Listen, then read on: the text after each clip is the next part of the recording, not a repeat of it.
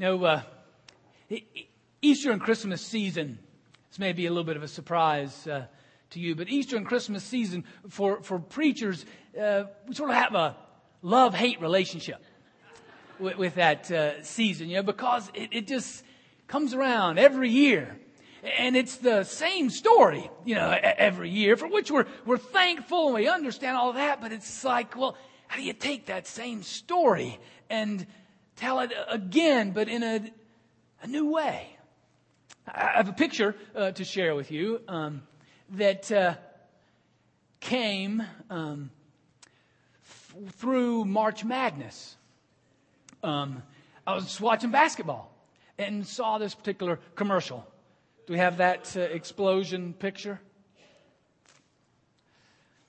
Yeah, this is not, uh, it's not a picture of preachers around the world as they say, oh, it's Easter again. But it was a picture of this commercial uh, that was uh, from the Marines. And uh, I remember, you know, I'm always at Easter time, my, my take is to try to say, well, well, so what? So what about Easter? Yes, Jesus, his, his heart stopped beating. His, his brain waves stopped working. His, his muscles were cold. He, he was dead. And the Father raised him to new life. But, but so what for our lives today? I mean, what, what does that mean for us today? And then this commercial came on. Started off, we, we run to the chaos. And I forget what I was doing, what nachos I was eating, or whatever was going on, but I remember hearing that and sort of perking my ears up to what they were saying. And then the commercial went on. Most people hear the sounds of chaos and run in the opposite direction.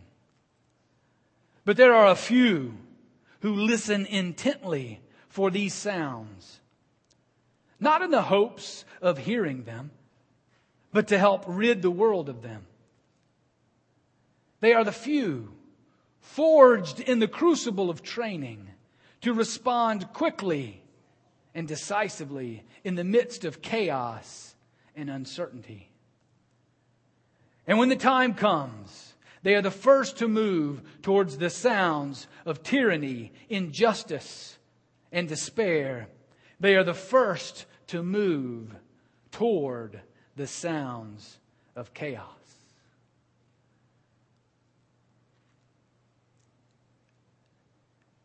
And as I was sitting there, I thought, that's the church. That's what the church of Jesus Christ is to be. Community of those that are following Jesus, who believe that, that, that, the resurrection is true. It's not just a nice morality play. It's not just a nice story, but that it is real. If indeed the resurrection is true, then we are the ones who don't live by fear. We see the chaos. We see the pain. We see the despair. And as followers of Jesus, we run to the chaos. In the faith and trust of Jesus. In the faith and trust that is, that is grounded in the love and power of the Father who raised Jesus from the dead. We run to the chaos.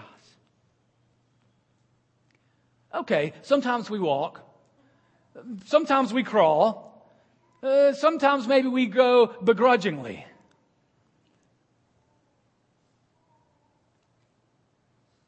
But because the resurrection is true, fear is no longer our guiding principle. Because the, the resurrection is real, hope now is truly our guiding light. And cynicism has no place in those who follow the risen Jesus. Love has indeed become our highest priority, for we know that the resurrection teaches us that love wins, even over death. The church of Jesus Christ is forever formed, is forever directed by the events of Easter morning. The events of Easter morning, they are our story. They are the story we live by. That God triumphs through love, grace, and mercy. Therefore, we run to the chaos because we know Jesus is alive in the midst of the chaos, bringing healing, righteousness, and truth. In our passage today, John chapter 20, verses 1 through 23, we see the disciples, those first disciples, our first four fathers and four mothers, and we see how they run in the midst of the chaos, how they, they run in different ways, and we, we learn from them what it means to run as the followers of the risen Jesus. Uh, we'll have it on our screen, um, page 882 in your Pew Bible, if you'd like to turn there. And actually read John chapter 20, verses 1 through 23. Take, take note particularly of how you notice running on this Easter morning. Let's pray together. Gracious God, thank you for your written word. Speak to us through your living word. Form us by what we read this day. Direct us Continue to teach us and renew us that the resurrection would be real in our lives together. In the name of Jesus, we pray. Amen. John chapter 20, starting with verse 1. Early on the first day of the week, while it was still dark, Mary Magdalene came to the tomb and saw that the stone had been removed from the tomb. So she ran and went to Simon Peter and the other disciple, the one whom Jesus loved, and said to them, They've taken the Lord out of the tomb, and we do not know where they had laid him. Then Peter and the other disciple set out and went toward the tomb. The two were running together. But the other disciple outran Peter and reached the tomb first. He bent down to look in and saw the linen wrappings lying there, but he did not go in. Then Simon Peter came, following him, and went into the tomb. He saw the linen wrappings lying there, and the cloth that had been on Jesus' head, not lying with the linen wrappings, but rolled up in a place by itself. Then the other disciple, who reached the tomb first, also went in, and he saw and believed. For as yet they did not understand the scripture that he must rise from the dead. Then the disciples returned to their homes. But Mary stood weeping outside the tomb. As she wept, she bent over to, to look into the tomb and she saw two angels in white sitting where the body of Jesus had been lying, one at the head and the other at the feet. And they said to her, Woman, why are you weeping? She said to them, They've taken away my Lord, and I do not know where they have laid him. When she'd said this, she turned around and saw Jesus standing there, but she did not know that it was Jesus. Jesus said to her, Woman, why are you weeping? Whom are you looking for? Supposing him to be the gardener, she said to him, Sir, if you've carried him away, tell me where you've laid him, and I will take him away. Jesus said to her, Mary. She turned and said to him in Hebrew, Rabboni, which means teacher. Jesus said to her, Do not hold on to me because I have not yet ascended to the Father. But go to my brothers and say to them, I am ascending to my Father and your Father, to my God and your God. Mary Magdalene went and announced to the disciples, I've seen the Lord. And she told them that he had said these things to her. When it was evening on that day, the first day of the week, and the doors of the house where the disciples had met were locked for fear of the Jews, Jesus came and stood among them and said, Peace be with you. After he said this, he showed them his hands and his side. Then the disciples rejoiced when they saw the Lord.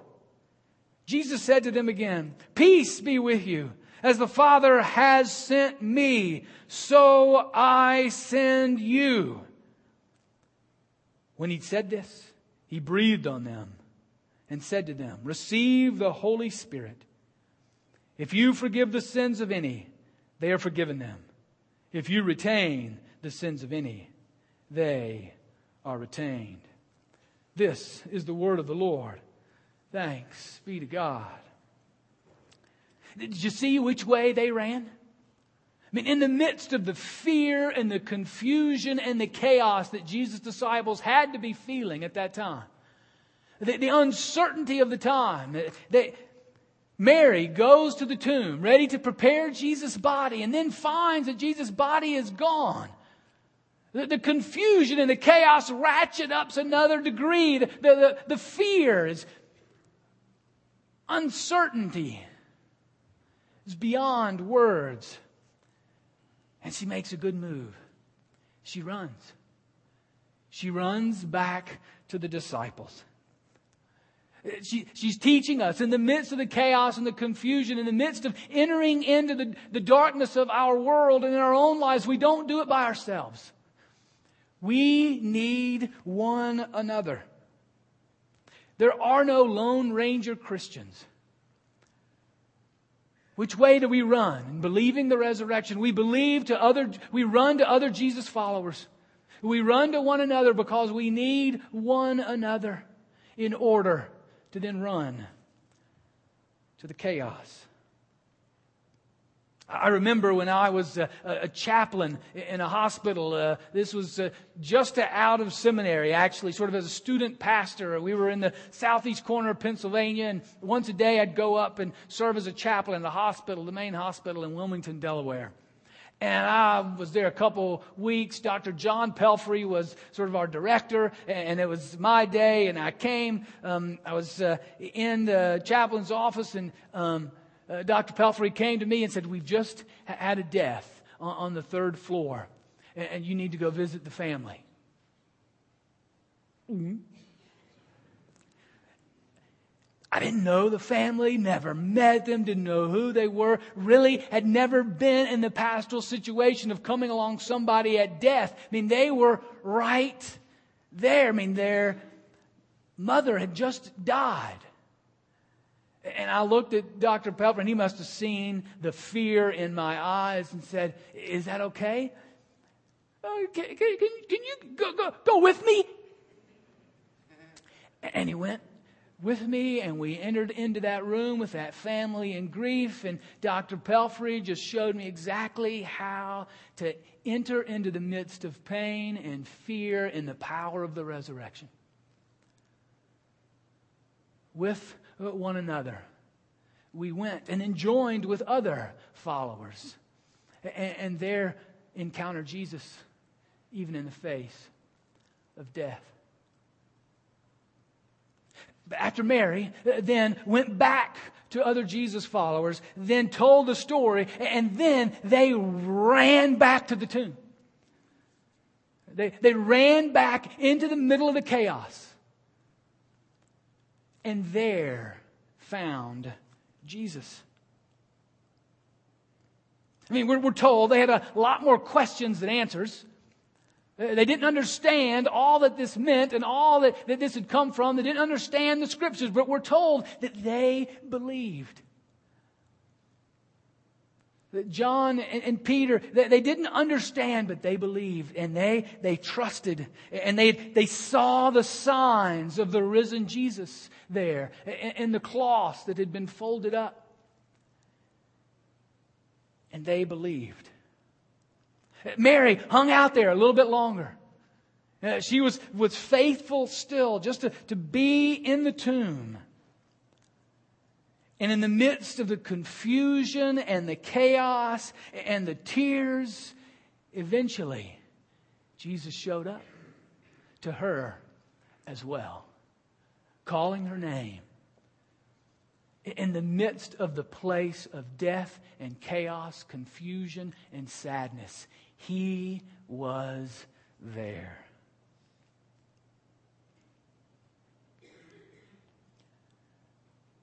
Was reminded of Dr. P. Job, the father of Michael Job, followers of Jesus in India. And it was in 1999 that Michael, who was Dr. Job's son, was killed. Killed in India by a fanatical, angry mob who opposed the work of the church in that area who opposed the message of Dr. Job.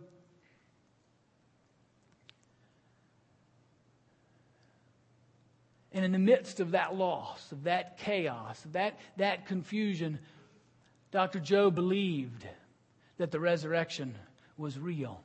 Uh, not just that his son, who followed Jesus, would be raised to new life, but in the midst of the chaos and the loss and the confusion and the pain and the grief of that moment, that God, that Jesus was present that the risen Christ was still at work. And he then, even though in the midst of his devastation, got with his brothers and sisters in Christ and founded an orphanage there. For girls, even. For girls whose parents had been killed, murdered, and similar ways to Dr. Job's son. And today, the Michael Job Center for Orphan Girls is a dynamic refuge for young women of persecuted families in India. If we believe in the resurrection, then we run to one another and we run together to the midst of the chaos, and there we encounter Jesus. And then finally, at the end of our passage, we run where Jesus tells us to run. As he gathers with the disciples, as they, they're still locked up, even though they believe, even though they've walked with him, they, they're still locked up.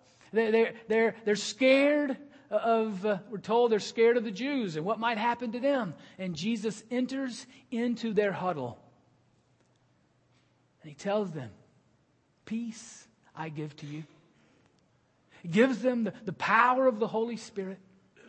And then tells them, As the Father has sent me, so now I send you.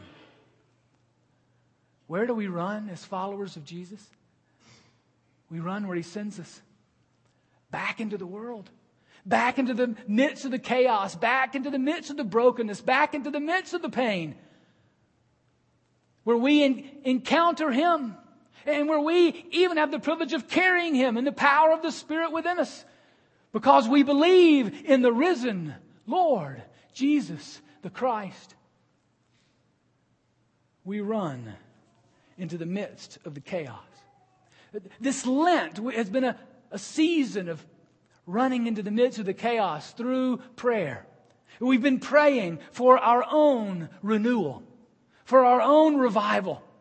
Where are the ways that are chaotic in our own lives, where, where fear is taken hold, where we've given up, where we're stuck?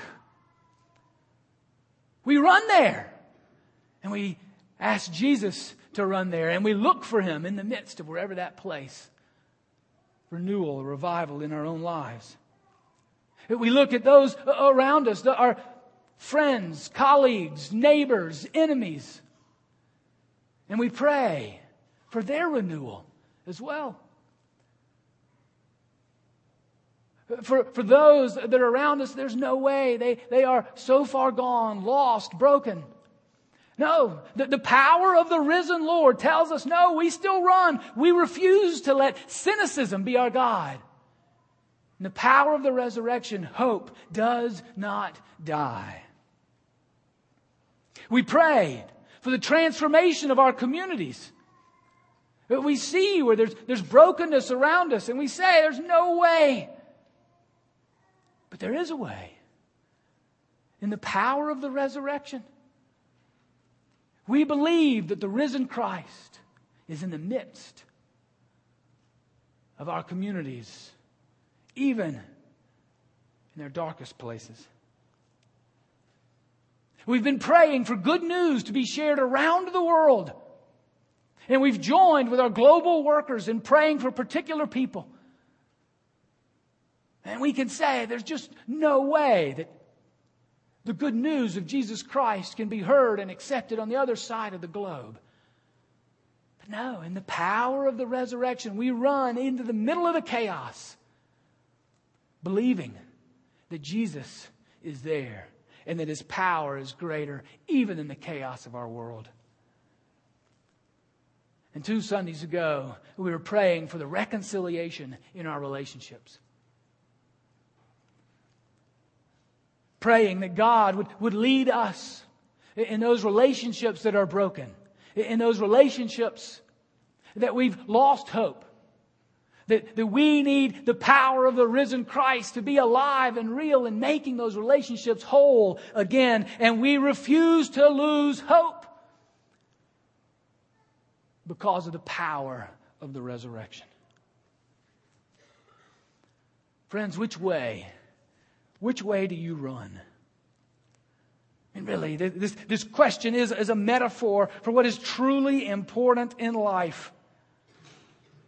Do you run toward the chaos or do you run away from it? Do you let that natural fight or flight mechanism work within you or do we together let the power of the resurrection form us? I find this question, which way do we run, to be a metaphor for how we intentionally live according to the power of the resurrection of Jesus Christ. Even though our world can be scary, filled with dangerous explosions, crippling destruction,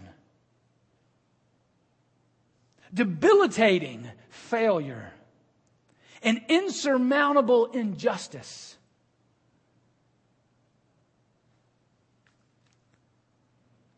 We can be guided by those and seek only to survive. Just let me survive, Lord. Just let me and my family survive. Just let me and my church survive. But we refuse in the power of the resurrection to live only for survival. We run in the power of Jesus in the midst of the chaos, in, in, the midst of the failure, in the midst of the destruction. We run not because we have the answers, not because we're smart enough or good enough or strong enough, but we know that we follow a risen Lord. And He is alive in the midst of the chaos. And He goes within us. And He calls us there. And we know the worst that can happen is that we could die with him and be with him forever. So fear, death have lost their sting. Just as Jesus entered the chaos, just as he kept on following the way of the Father, as he was faithful even unto death, but God raised him up. God raised him up to new life, to conquer the chaos. So we, as followers of Jesus, together with one another, we run like Jesus. We run where Jesus sends us. brothers and sisters in Christ, in the power of the resurrection, we run to the chaos. Amen.